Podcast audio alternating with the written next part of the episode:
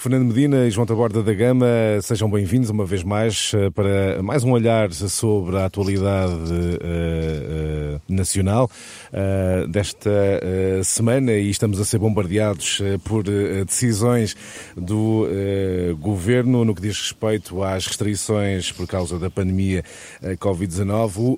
O governo que impõe limites à circulação a partir das 11 da noite, enfim, um recolher obrigatório nos conselhos de risco elevado e muito elevado uh, no mapa da uh, Covid-19. E nestes municípios estão incluídos uh, Lisboa e Porto.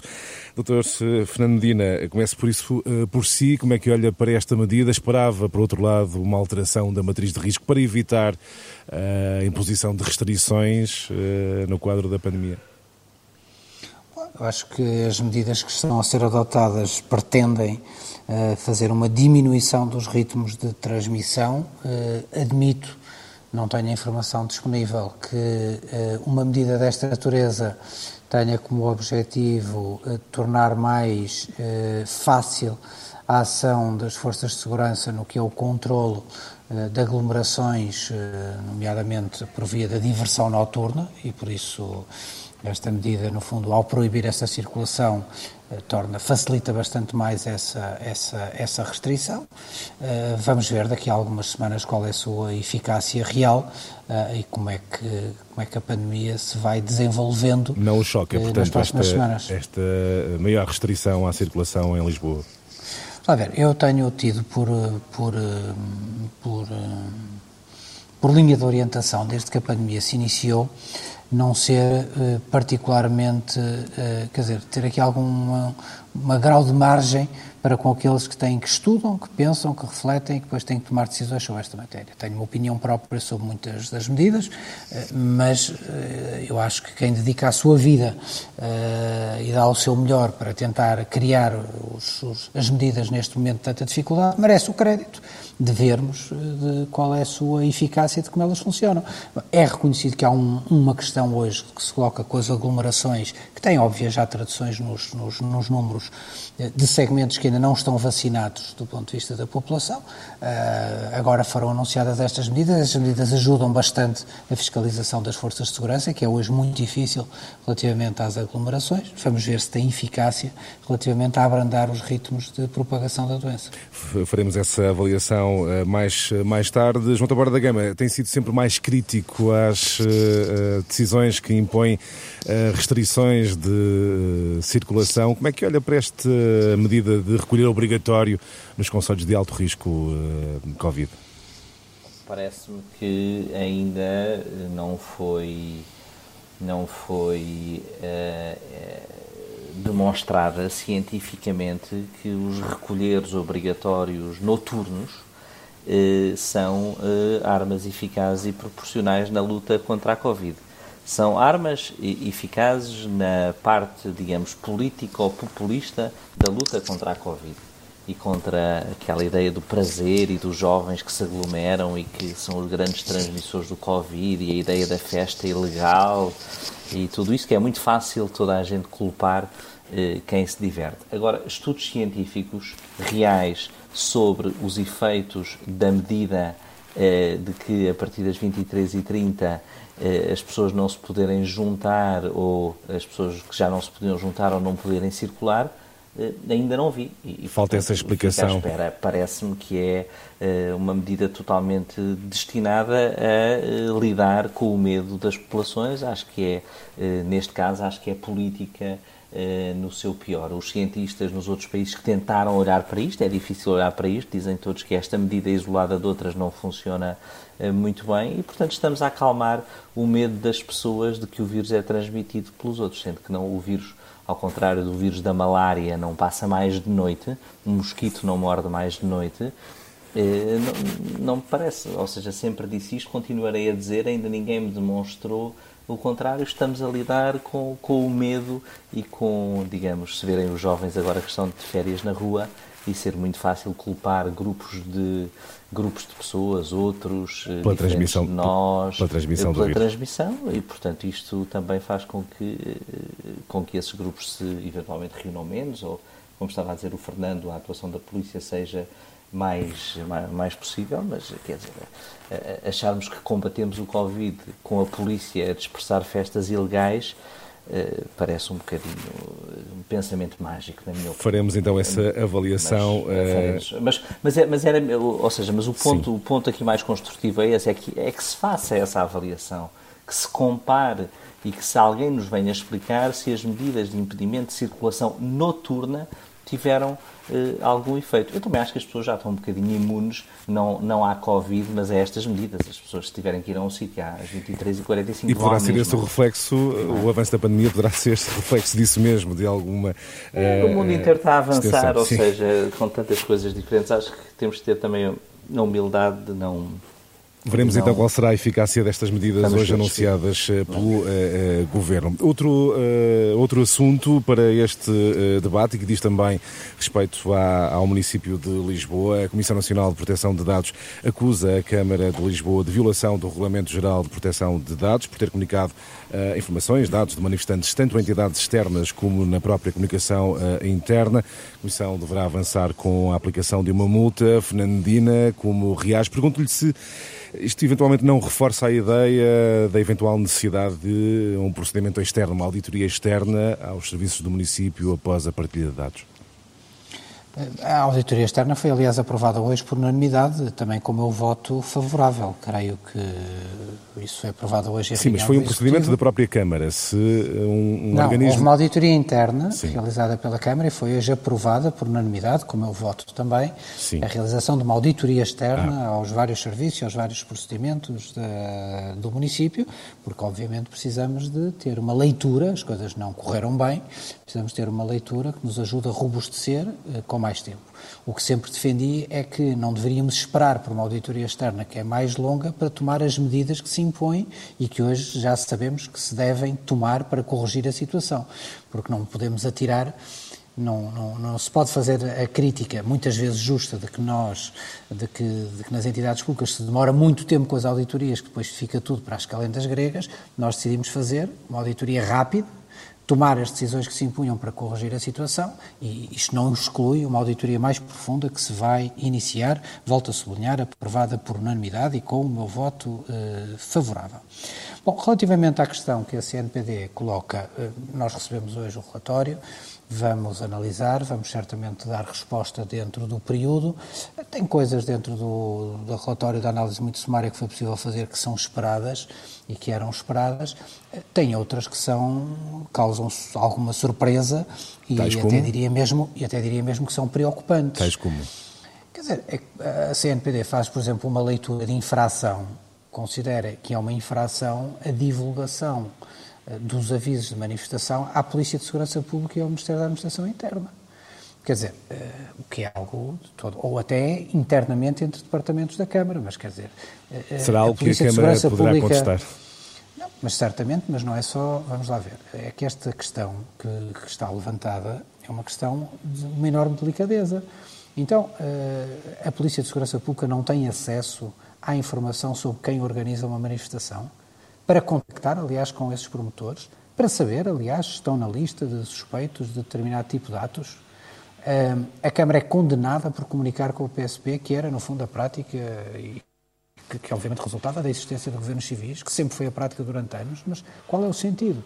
Eu tenho que dizer que, enquanto português e enquanto presidente de Câmara, não sinto que alguém possa ter Aqui já não estamos no domínio das embaixadas, já não estamos no domínio das entidades terceiras sobre aquelas entidades que Sim. não têm que saber ou que se pode colocar dúvidas sobre essa matéria. Não, estamos a falar sobre a questão que é levantada, eh, que me parece eh, não só ou há uma alteração em sede de relatório final da CNPD sobre esta matéria, depois da Câmara apresentar os seus argumentos, ou obviamente que a lei tem que ser alterada com toda a urgência, porque como português e como Presidente de Câmara lhe digo que me parece impensável que a, que a, Polícia de Segurança Pública não possa contactar diretamente com os promotores, que tenha acesso ao nome, ao telefone, para poder falar com os promotores das manifestações e até para avaliar uh, questões de segurança com a manifestação, como a própria lei obriga, porque a lei obriga, uh, permite, aliás, essa faculdade de, por questões de segurança e de ordem pública, as manifestações não serem, não serem realizadas de todo ou da forma como estão, como estão previstas. E por isso acho que há aqui talvez algum excesso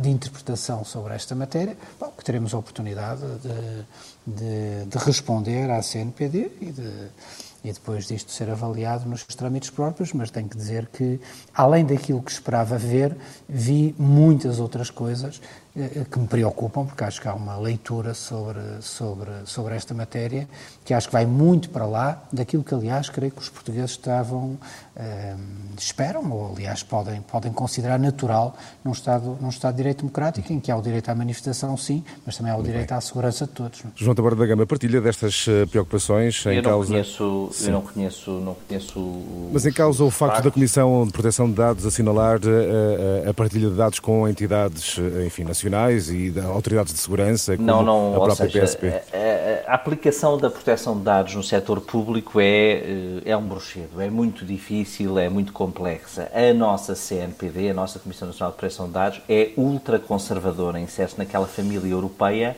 eh, de, de, entidades que são muito protetoras dos dados. Acho que a conjugação dessas duas coisas pode ter levado a excesso, de que a Câmara, eh, naturalmente, o município terá de se defender e de esclarecer.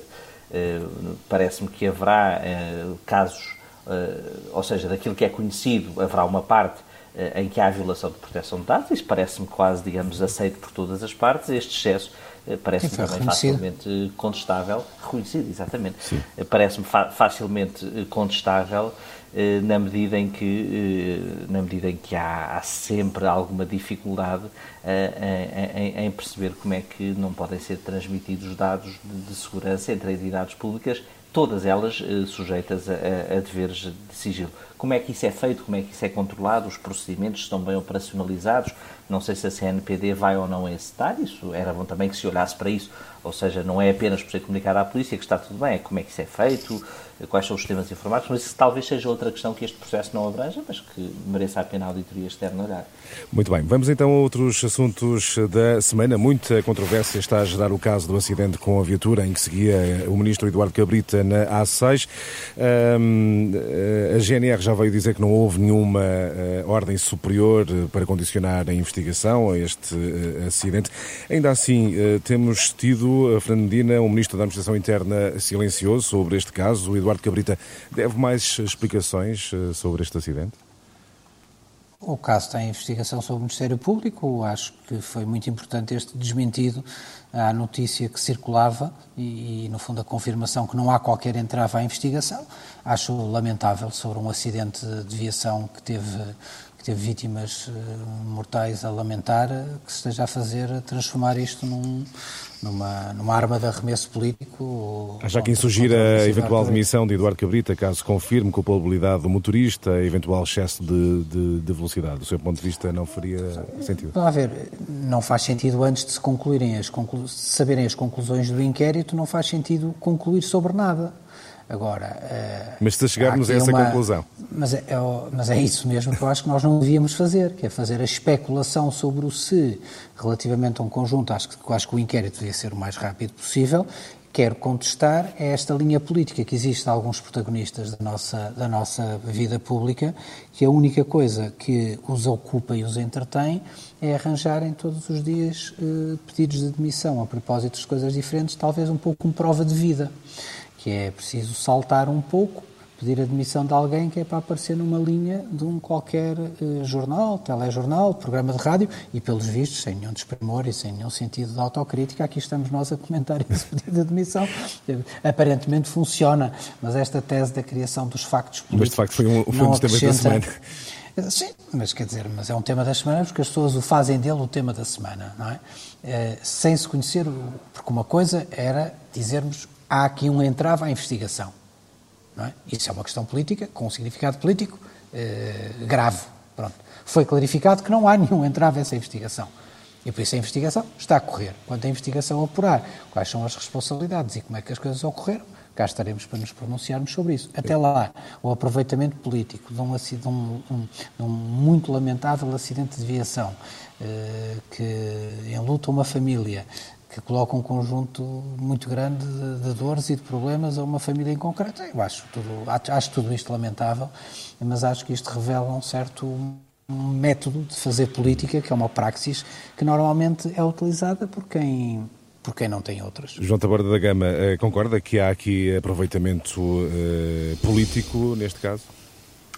Eu não queria comentar essa parte, queria apenas dizer que me parece difícil o Ministro da Administração Interna eh, continuar em funções se se apurar que há eh, violação de regras de cuidado e de trânsito numa zona de trabalhos de uma autoestrada.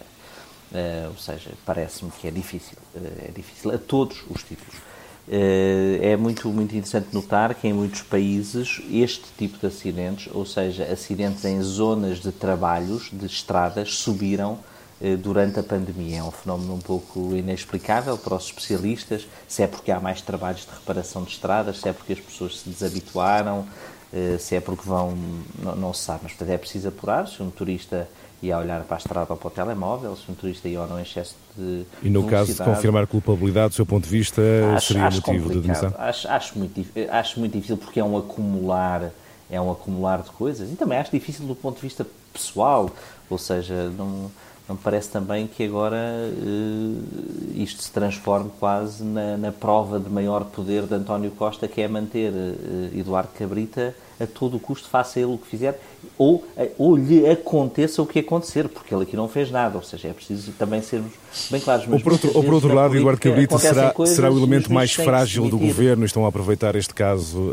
para, enfim, acentuar. Eu, eu acho que Eduardo Cabrita é o elemento mais forte do governo, até enquanto lá continuar, acho que é o contrário. Então, mas, eh, mas vejamos só, só para concluir 10 segundos. Uh, Pergunta-se, mas o que fez Eduardo Cabrita? Não se sabe. Uh, não se diz, mas já se diz, é já são tantos casos, já é tanta coisa, se calhar isto já é melhor sair.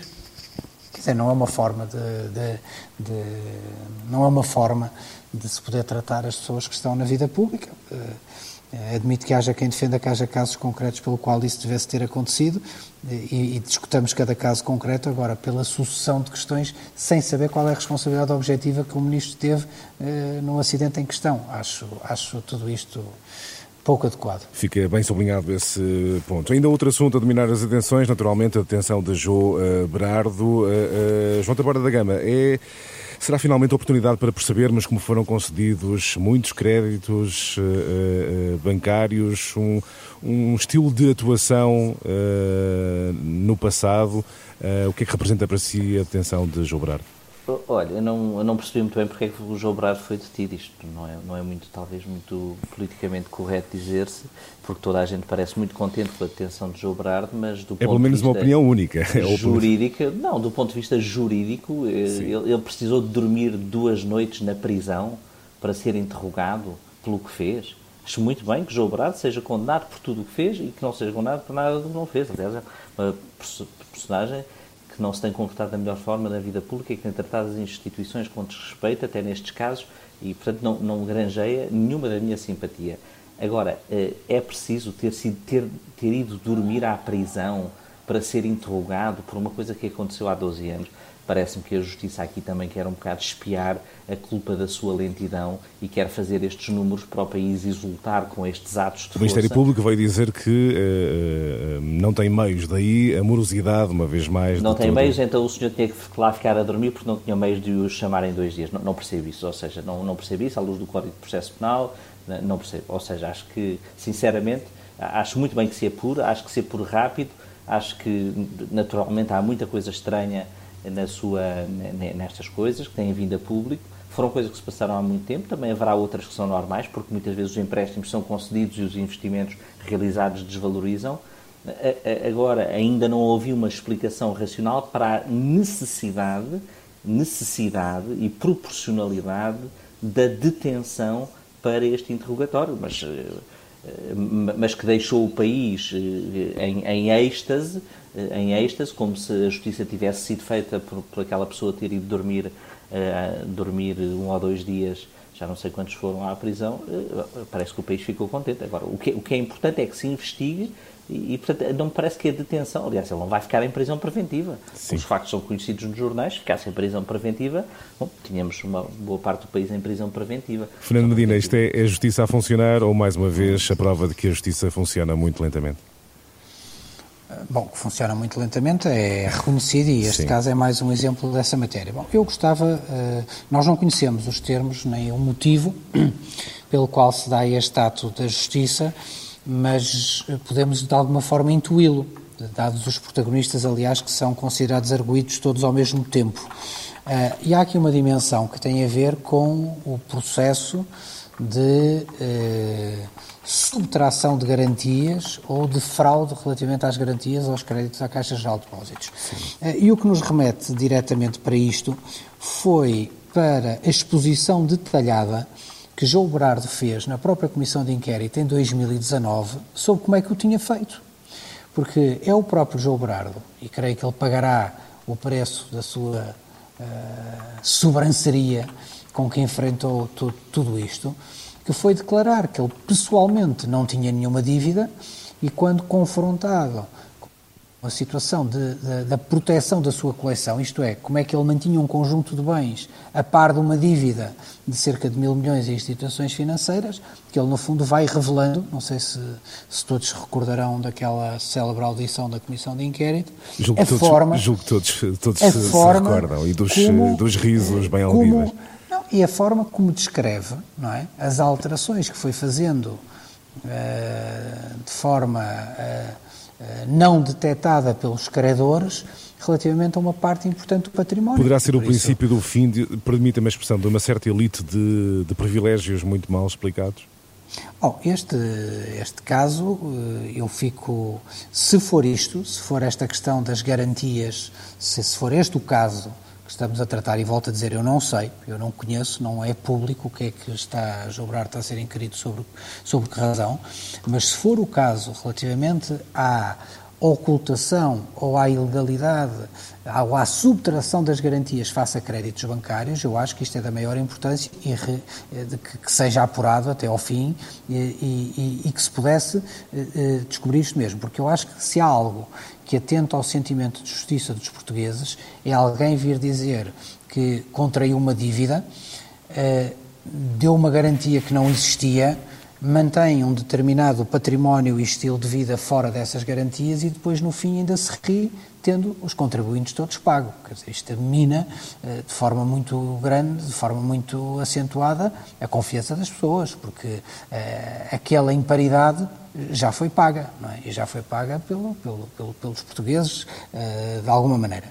Uh, e por isso, isto não é compatível com ser público que houve subtração de garantias e por isso é importante, se o caso for este, volto a sublinhar, claro. pode não ser este, uh, pode não ser este. Segundo a dimensão, muito é uma dimensão que, importante, que, que importará esclarecer de forma muito cabal até ao fim, que é qual foi o papel de, qual foi o papel do banco público numa operação muito particular relativamente ao sistema bancário português que tem a ver com a concessão de crédito para a chamada guerra de controle do BCP. Porque se há imparidades sobre as quais eh, eu defenderei os gestores e os administradores bancários que tomaram essas decisões, porque é normal que haja créditos que não corram bem, porque as empresas não correram bem, as atividades não correram bem. Há uma operação muito específica que tem um caráter diferente deste, que é o crédito concedido ao universo do que foi a operação BCP. Uh, eh, isto é, é uma célebre uh, momento da história da vida do nosso sistema bancário, em que houve uma guerra de controle do, do BCP e em que a Caixa desempenhou um papel importante ao uh, assegurar crédito a um conjunto de investidores financiando-lhes, no fundo, essa operação. Eh, eu acho que isso já está um pouco fora do âmbito do que é adequado para um banco, um banco, banco público, público, e acho que isso devia ser totalmente esclarecido neste, neste processo. E poderá ser, então, uma oportunidade para esse esclarecimento, este uh, processo que levou à detenção de uh, João Berardo. Chegamos ao fim de mais um debate, um debate que fica agora suspenso. Chegamos mesmo ao fim deste debate na antena da Renascença. Não não só porque estamos a entrar no verão, mas também porque estamos em ano de eleições autárquicas e recordo, um dos intervenientes deste debate é o atual Presidente da Câmara de eh, Lisboa, Fernando Medina. Já agora, eu fiz desta pergunta na passada semana, eh, vai ser mesmo recandidato à Câmara da Capital? É, seu tempo, muito em breve, muito em breve saberemos. Mantém então a, a resposta. De qualquer das formas, despedimos-nos aqui, Fernando Medina e João Taborda da Gama. Eh, foi um gosto. Chegamos ao fim deste debate das quintas-feiras aqui na Renascença. Boa noite. Obrigado. Deus, obrigado. Um abraço.